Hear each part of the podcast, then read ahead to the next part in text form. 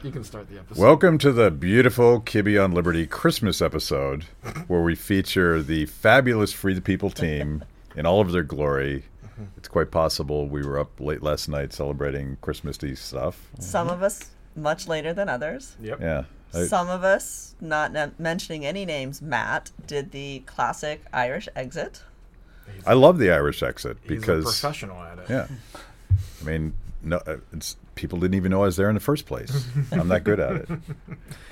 But I, th- I thought this year, like we did this last year, and it was it was kind of a beautiful shit show. But uh, I was hoping to be more focused this year, and just talk about um, projects that each of you have led at Free the People this year, which which are really just uh, conversations that we thought were the most important issues, the most important projects we could have worked on. And uh, why don't why don't I start with you, Logan? Because we we we just finished. Uh, well, we're not finished, but we we've been reviewing and arguing about the final-ish cut of of your latest project. Yes. Well, as you know, I am a relentless optimist, and it's been difficult these last couple years to be an optimist because things have been really terrible. But I've been desperately searching for a silver lining, and one of the things that I noticed was happening was people the government school system has failed parents so badly, so catastrophically badly throughout the whole COVID situation that a lot of them are starting to wake up and realize how flawed that system really is. And so I wanted to do some kind of a, a documentary highlighting people's decision to remove their children from the government school system because of COVID or because of other pre existing failures of the school system. And uh, we found a bunch of really interesting mothers and families with kids, and they have decided that they want to take their kids out of school and teach them at home themselves. And we're telling their story about the horrible things they were forced to endure doing like Zoom schooling and all the COVID protocols in the classroom and not being able to communicate with teachers and just having no help or guidance from the system whatsoever.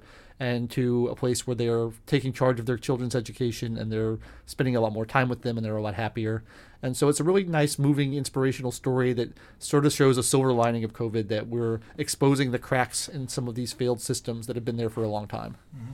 You know, the thing I like about it is uh, one of the biggest challenges we have when we when we think theoretically about a potentially different way of doing things is it's always sort of this theory about how um, a marketplace for education would actually work, but in this practical example, they're they're actually doing it and it's working, and they already have results. They see, um, particularly some of the kids um, that that are discussed, were struggling under lockdowns and in very tangible ways, and it just got better when they got them out of that that horrible system. Yeah, you remove the coercion and you kind of let let them pursue their interest in a more organic fashion and it does wonders. I mean, I was a lifelong unschooler and my sister was as well, and so it's a personal issue for me because I think it's I think the school system does a lot of harm to children and by kind of forcing them to fit in this box and you're going to learn the same thing as everybody else your age at the same time even though your mind is developing at a different rate and you're going to sit in the classroom without windows all day and stare at a screen or stare at a blackboard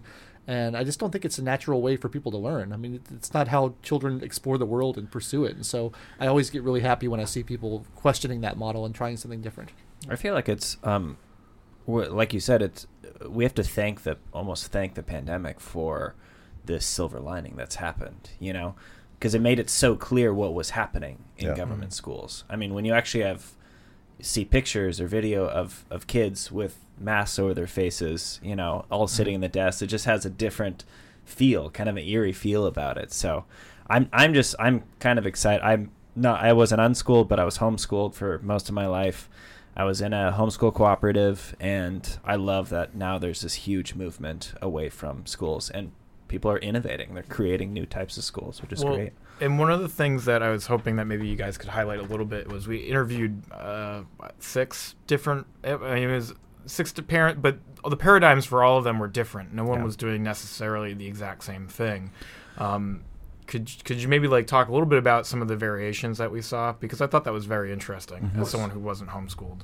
Yeah, so it's cool because the, the people we found to interview all have a slightly different approach to it. Some of them are a little bit more structured, some of them are less structured, some of them work. Um, I was really glad we found some working parents because the thing I always hear from people is, I can't teach my kid because I work, and here's several people doing it and making it work.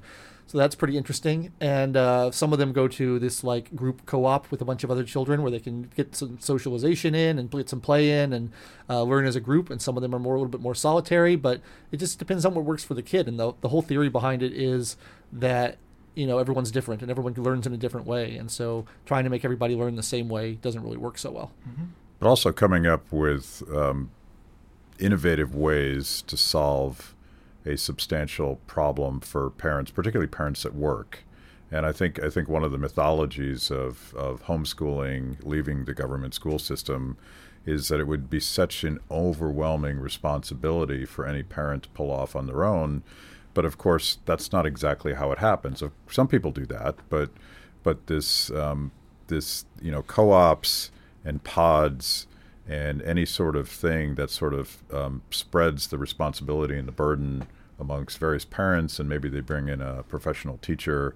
To me, that's um, and I- I've talked to parents that do this. Um, they've actually calculated how much would it cost to actually hire a teacher to run our pod full time, and it it quite quickly becomes affordable if you can find a way to, to share the burden. Definitely. There's a lot of that sharing the burden going on. And one of the things we heard from everybody over and over again is like how much faster they're able to do the same amount of work at home because you're not held back to someone else's schedule. You can be on your own schedule. And so it's not as much of a time commitment as people think it is because you can accomplish in an hour what the school will take a week to do basically because you're forced to move everybody along at the same rate whereas you know if you're getting something quickly you can move on from it or if you're a little slower on it you can take your time on it but uh, yeah people seem to find that they have a lot more time than they think they're going to initially You know, Sam, you're the the the, the editor and the director of photography. I don't, I don't know what all titles you have for this, but you you're intimately involved That's- in this yeah, those are a project. couple of them. And Not um, director, director of photography. Yeah. Okay.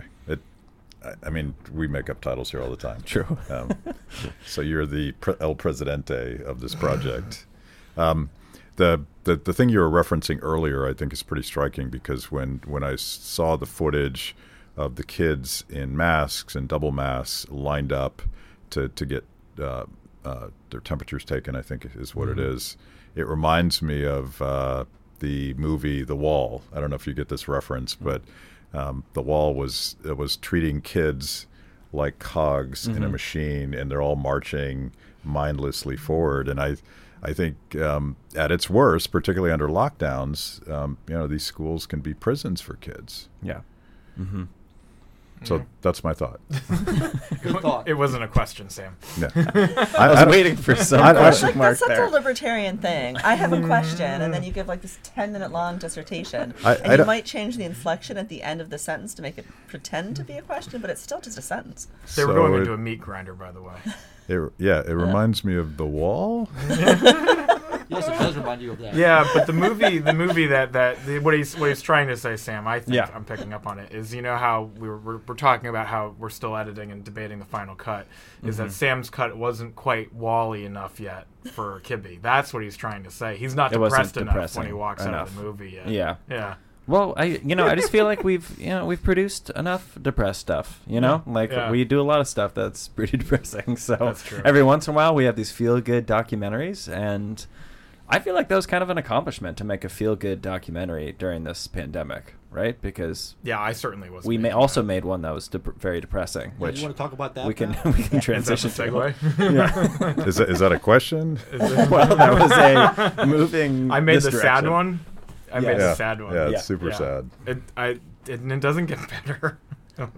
so we did um, we made a documentary called All We Have about a restaurant bar family owned bar in Brooklyn called the Schnitzel House, and um, it was about a you know I- thought and I, I think that that and, and this ties into the education doc sick year as well where I, I think that for one of the most important things that we'll be doing for probably the rest of our lives is documenting and commenting on and grappling with the effects of the decisions that were made in 2020 and that have kind of continued piling on top one of a, one one after the other.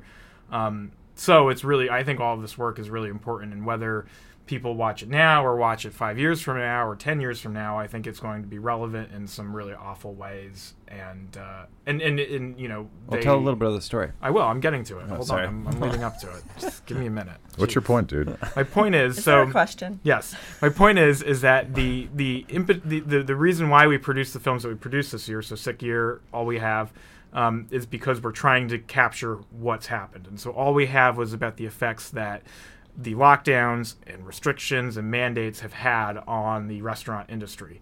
Now, by proxy, it also shows the effect that it's had on the health industry because their son, who um, the who had was had started having seizures in 2019 had you know was supposed to have appointments to figure to start getting this looked at in 2020 and because of covid and regulations and lockdowns they they pushed those appointments back and he ended up having a grand mal seizure and and passing away in 2020 so being able to tell um, the urban family's story uh, I think is really important, and I think it shines a light on what's probably been happening to almost every family-owned restaurant or business in in the country. And so, um, you know, you don't need we don't need to go document every single restaurant, but just showing one is a is a perfect way to be like, this is what's going on, and we shouldn't forget that what's what's happened because So- they're not going to get their life back. So it, it's kind of a, a damning condemnation of all of the arrogant policies of Andrew Cuomo Mm-hmm.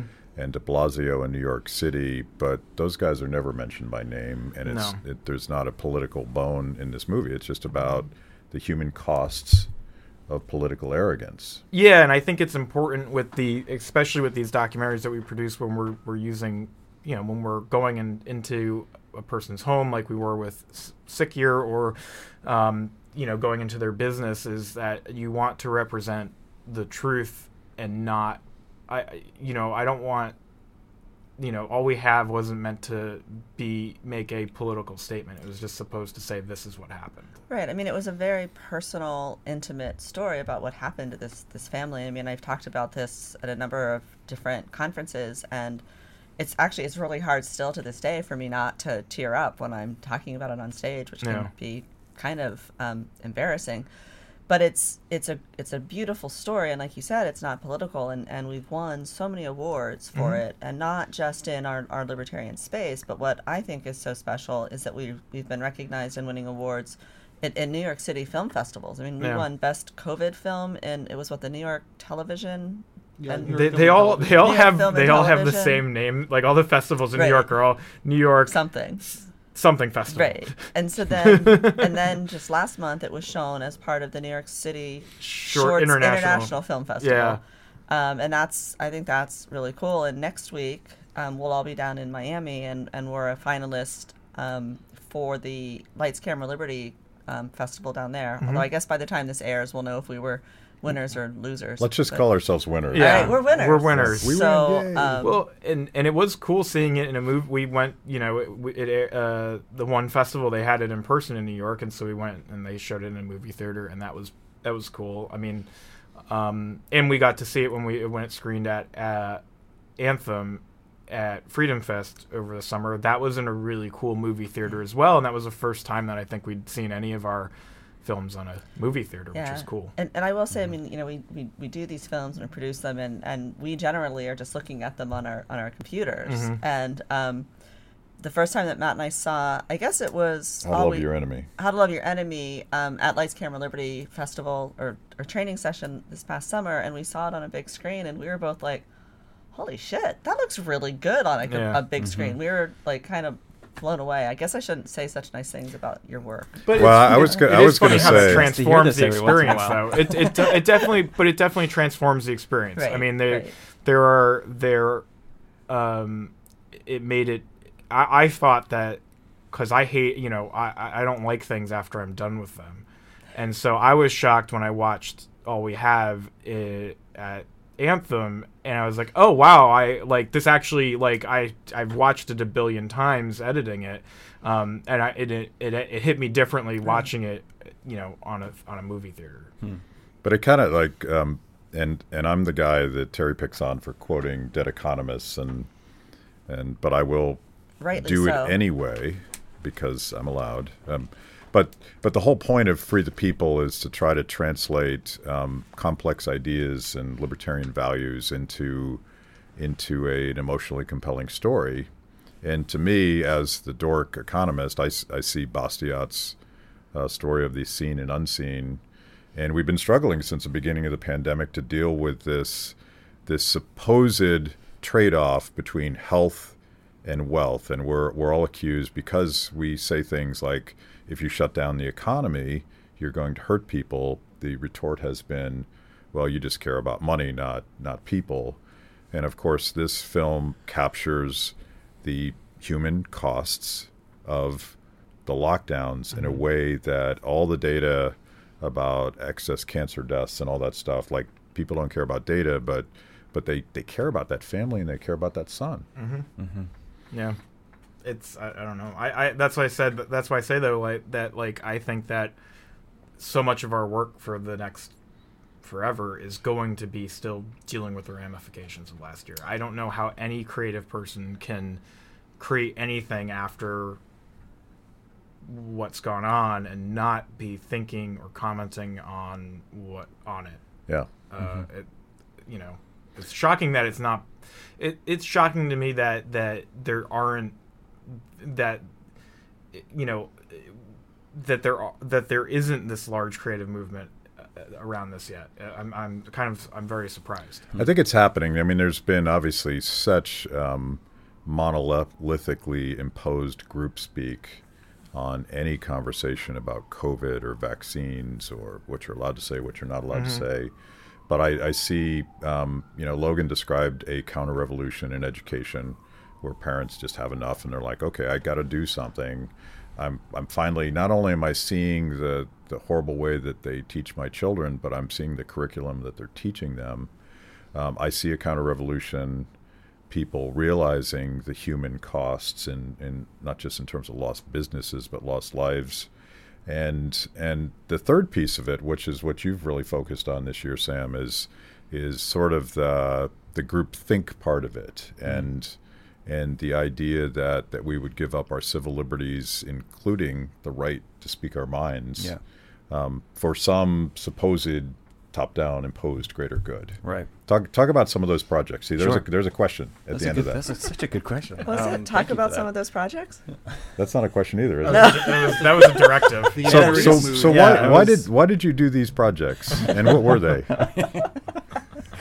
um, yeah, well, uh, I did a series called uh, Freedom Over Fear, which I worked on with, with Logan over here, and uh, Cult of Wokeness. And we started this at the beginning of the pandemic, and um, I think for me is just, and for all of us, it was really clear early on that this this wasn't going to be good, you know. Um, and I think the series, more than anything, is just a warning about lots of different issues.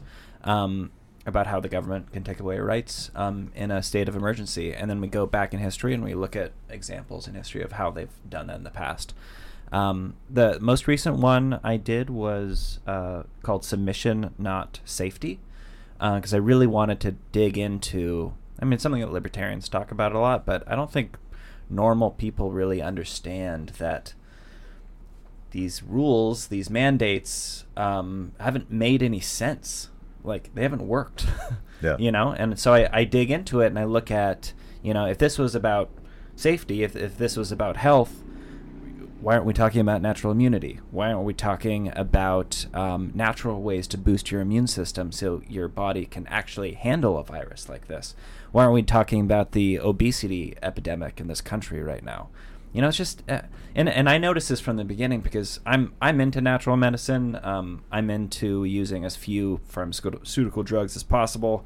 Um, but it, it's this entire time, it's been very clear that the policies have been pushing people toward the end goal of the vaccine, and that's it. And that is Yeah. the only way out of this pandemic is the vaccine.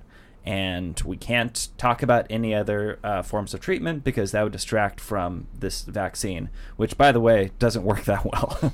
um, and nobody's really talking about that. And then, I mean, You just got this video killed on Jeez. YouTube. Yeah, there's no way to yeah, way to go. Yeah, you don't suppose. I'm surprised it hasn't been killed already, honestly. Um, You don't suppose that the reason that, that the government is really forcing people into getting vaccinated is that they've in, actually own parts of Moderna and some of the other pharmaceuticals. No, They've invested so Now- much now money we're- now into we're it. totally my canceled. Come on, Like that doesn't have anything guys. to it, Misinformation. right? If you guys keep it up, we're actually going to get disappeared. Stop following the money trail.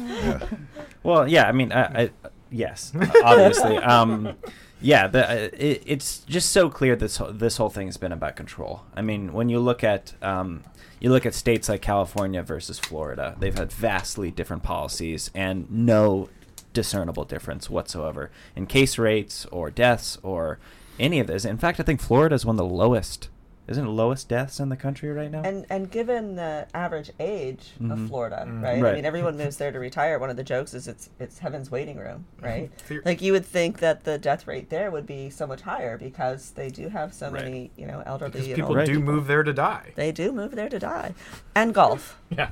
Well, golf is like waiting to die.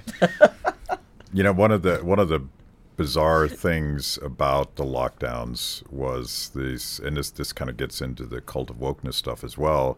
You weren't allowed to talk about obesity. Somehow, obesity was equated with with bigotry or or racism. Right. and and we we had done earlier work and you actually started a video we did two or three years ago looking at the government food pyramid Mm. and how it taught people all the wrong lessons about diet. Right. and and the government is is is very much culpable in making people overweight.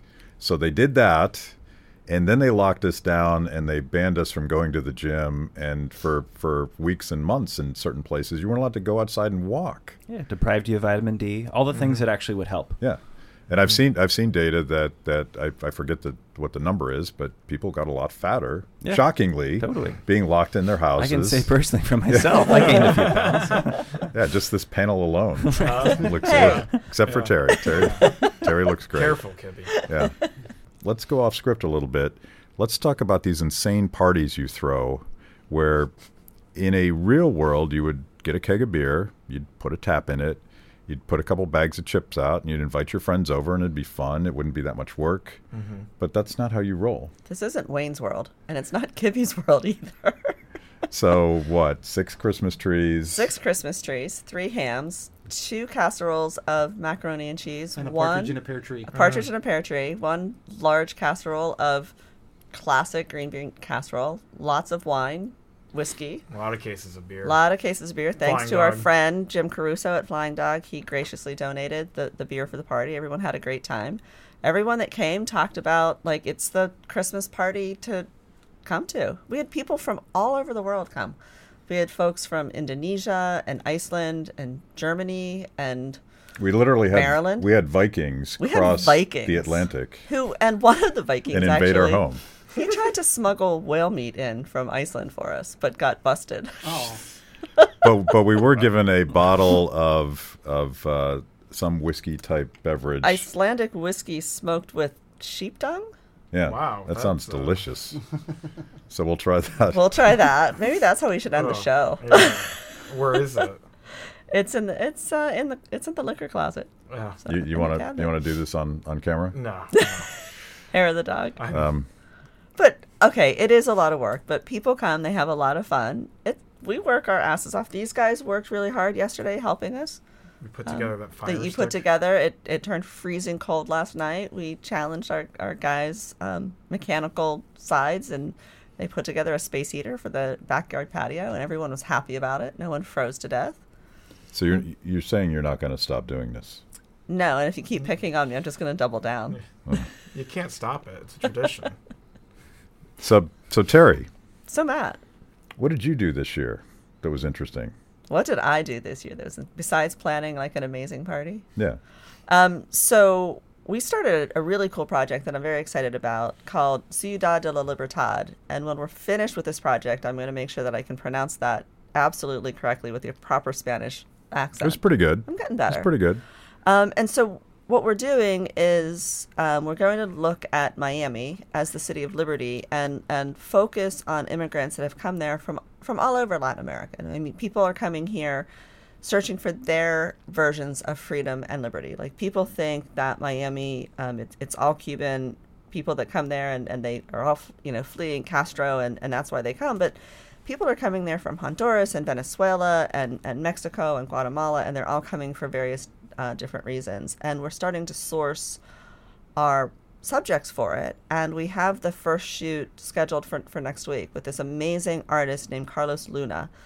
Um, Car- carlosluna.com if you want to learn more about his story or wait for the film to, to come out. Um, so he was an artist. He started drawing and painting at a very young age, and he left because he said, "I would not be able to produce my art if if I stayed in Cuba. I have to leave."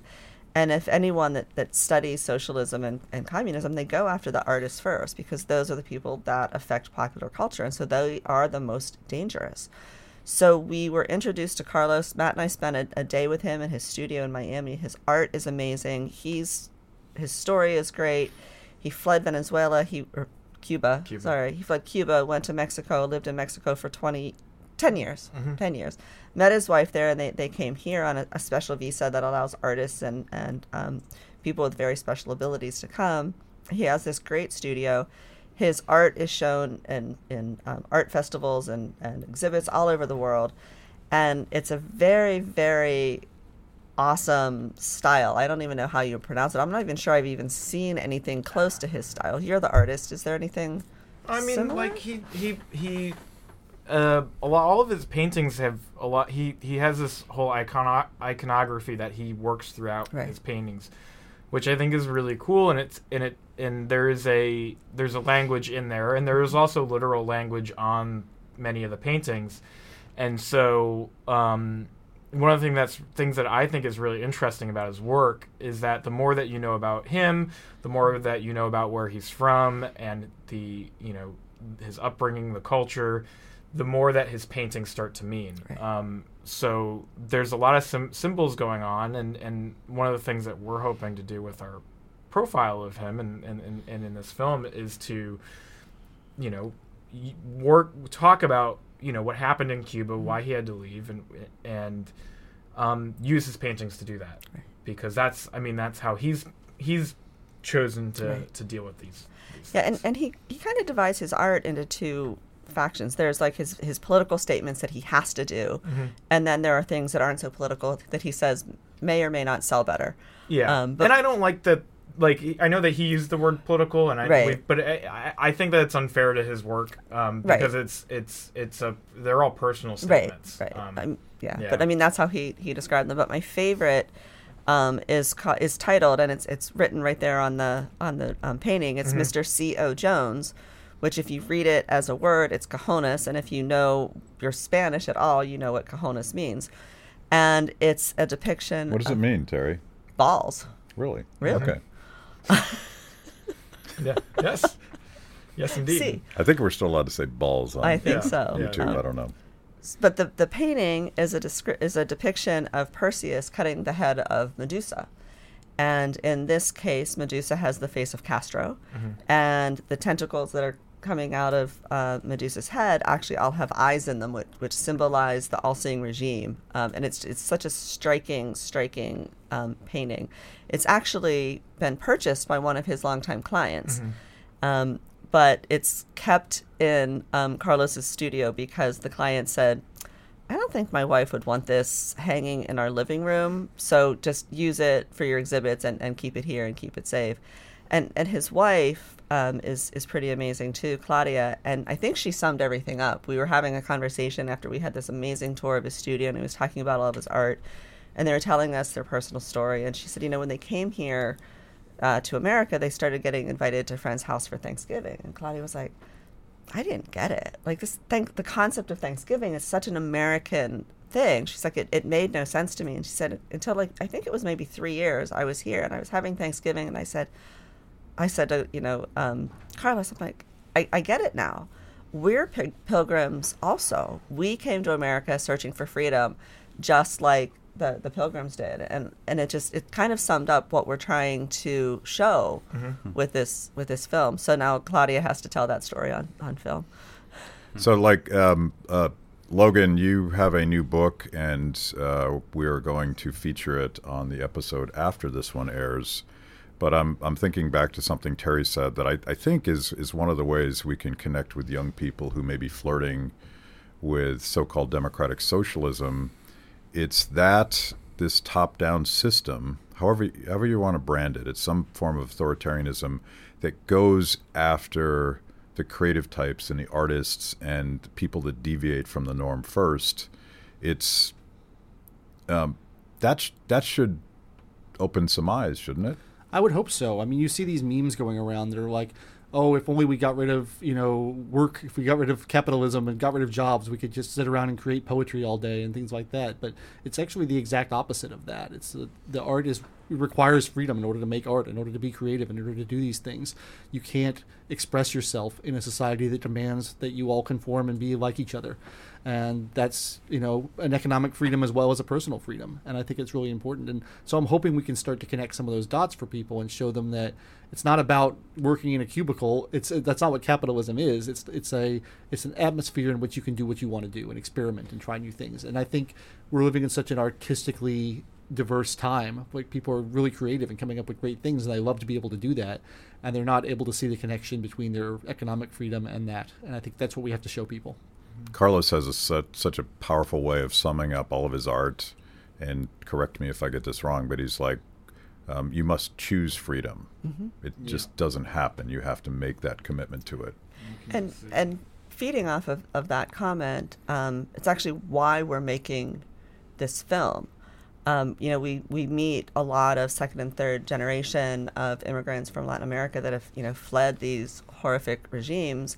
And, and these are kids that are like flirting with socialism now. I mean, I was talking to one kid, his grandfather had fled Cuba, and he actually said that um, the, the re- you don't tax people to pay for government programs. You tax peop- you tax the rich to make life more equitable.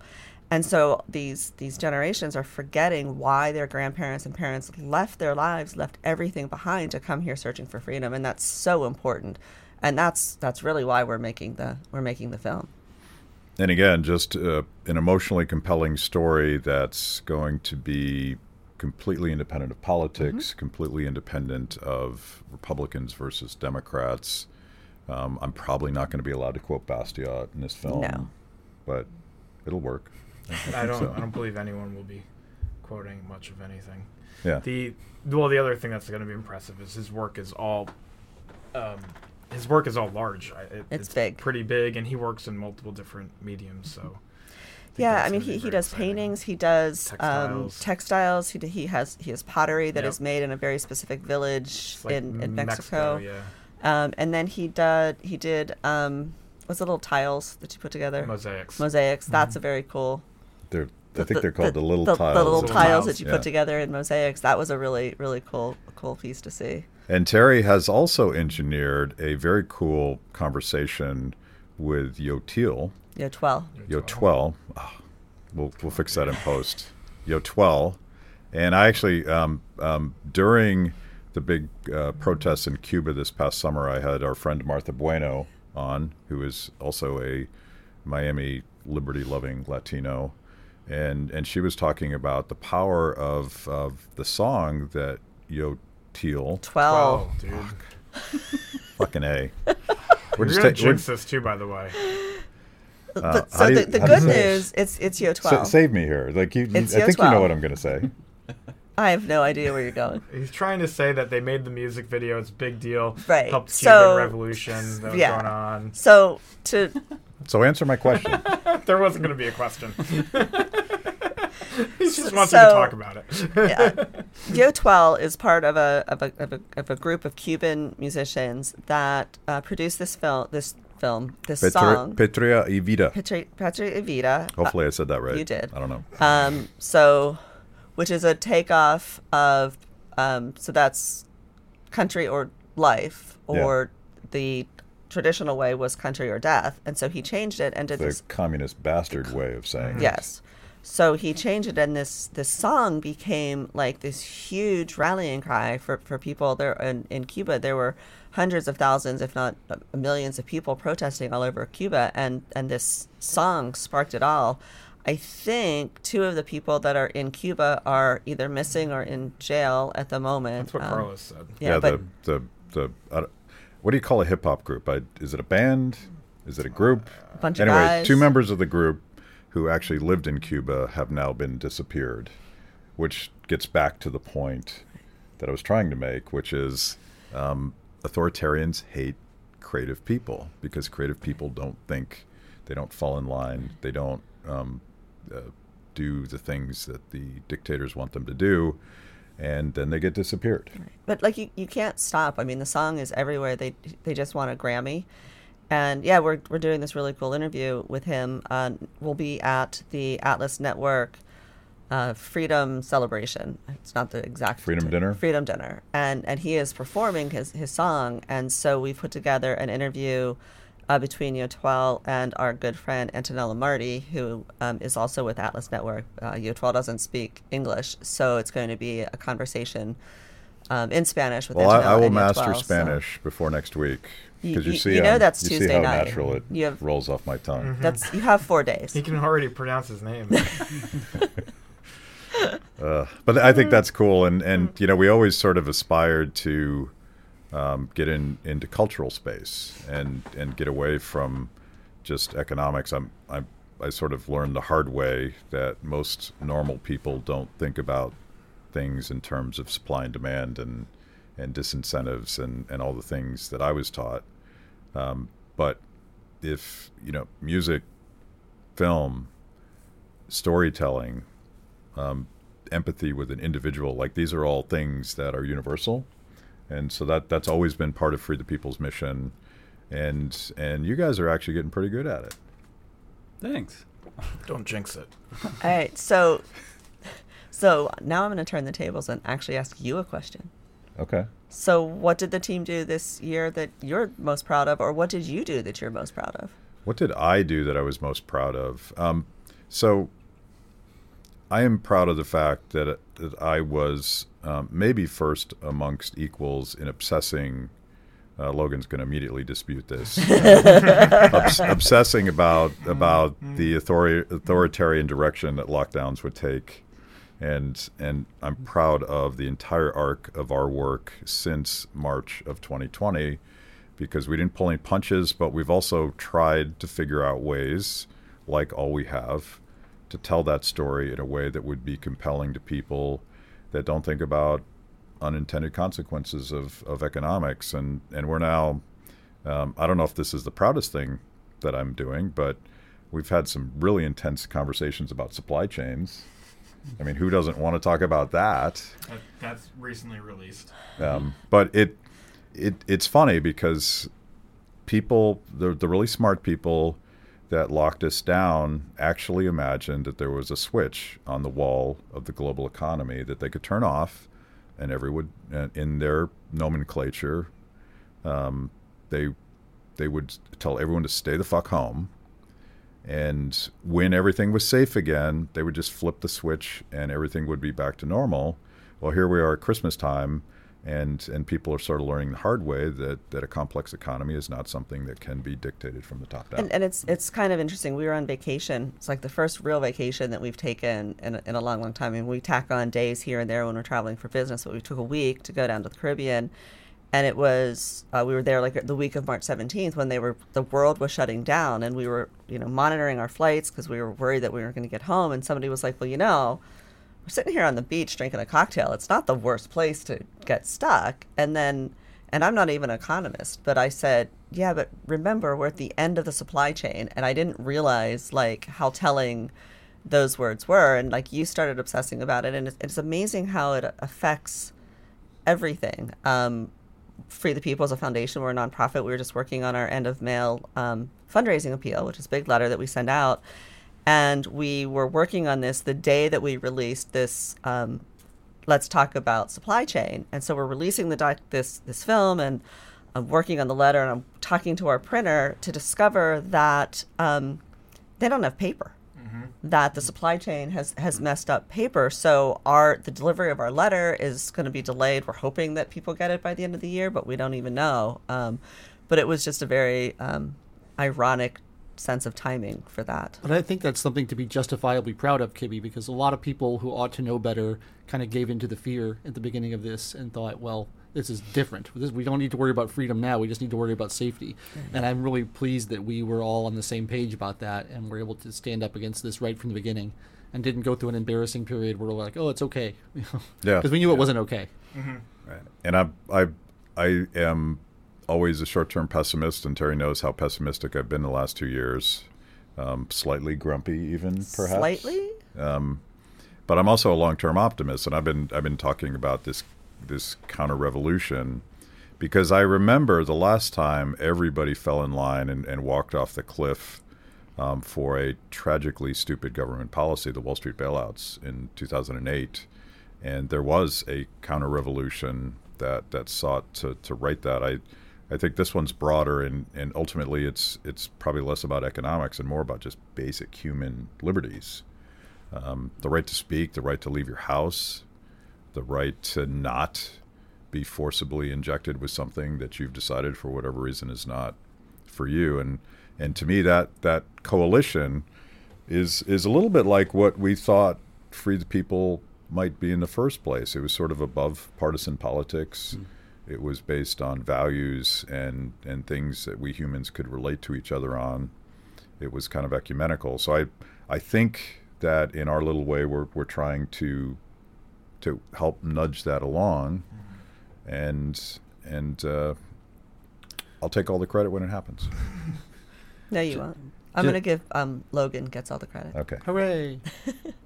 I just wanted to plug one of one of, uh, of our other shows that goes along with what you're talking about, called "Leaving the Left for Liberty," um, and that's kind of I think another big part of what we're trying to do is is create this community of politically homeless, which is you know um, a phrase you've used before. Um, but yeah, "Leaving the Left for Liberty" is it's in the title, but um, it's people that have left the left, especially during this time, or maybe because of cancel culture or mandates or just how insane the left has become and i think that's what we want to do here is just create a create a little community And crucially, it's not people who have left the left for the right. It's people Right. who have Right. left the left for something independent and different, free thinking. Mhm. Yeah. yeah Well, we have a, a, a new friend, um, Robert. Um, um, he's it's an interesting story. He's an Israel. He's a professional basketball player in, in Israel, and when all of this lockdowns happened, he was like, "This isn't right. Like this doesn't make sense. The government shouldn't be able to do this." And he started um, this Google Internet thing is is an amazing um, thing.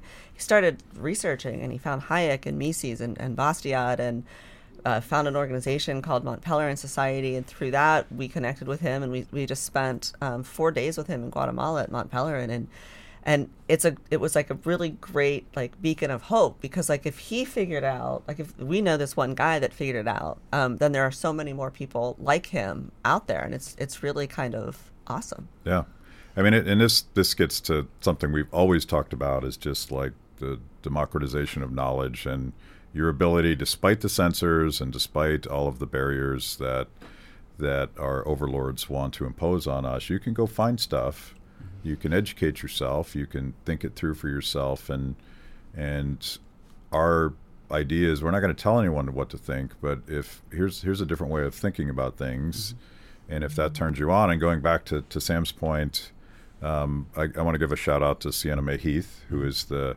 the star of Leaving the Left for Liberty, and I love the story about how we met her, or how she found us, um, because she found our content somehow, and I'm, I'm going to ask her this. I want to I want her to tell the story, um, but she found our stuff somehow.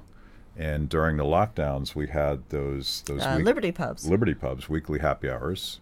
Are we going to do one this Christmas? I don't know. Should we do? We were thinking about doing a special Christmas edition. Like, look at Matt's face. He's like, no. Oh, come on. It's like an hour It's, a, it's a bad time to ask them. They, they I might they might be slightly hungover. Ask us Uh, next week Okay. But- this is after we're done shooting. Next But anyway, so Sienna. No, not next week. It's the week after. It's like the week right before Christmas. It's an hour Okay. out of your day. You can relax. Um. So anyway, like I was saying, Were Um, you talking? S- Sienna found us and she joined our little virtual family. And we started having conversations, and and she in on one of those Liberty pubs, she ended up telling her story, and and all of us, I, I don't know, I don't actually remember. Maybe it was your idea, Sam. Was like that that would be cool to document that a little bit.